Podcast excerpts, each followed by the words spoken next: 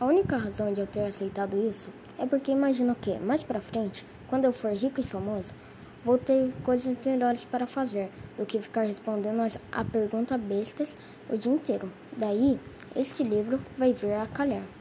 Gregory, conte sobre sua infância. Você sempre foi tão bonito e inteligente?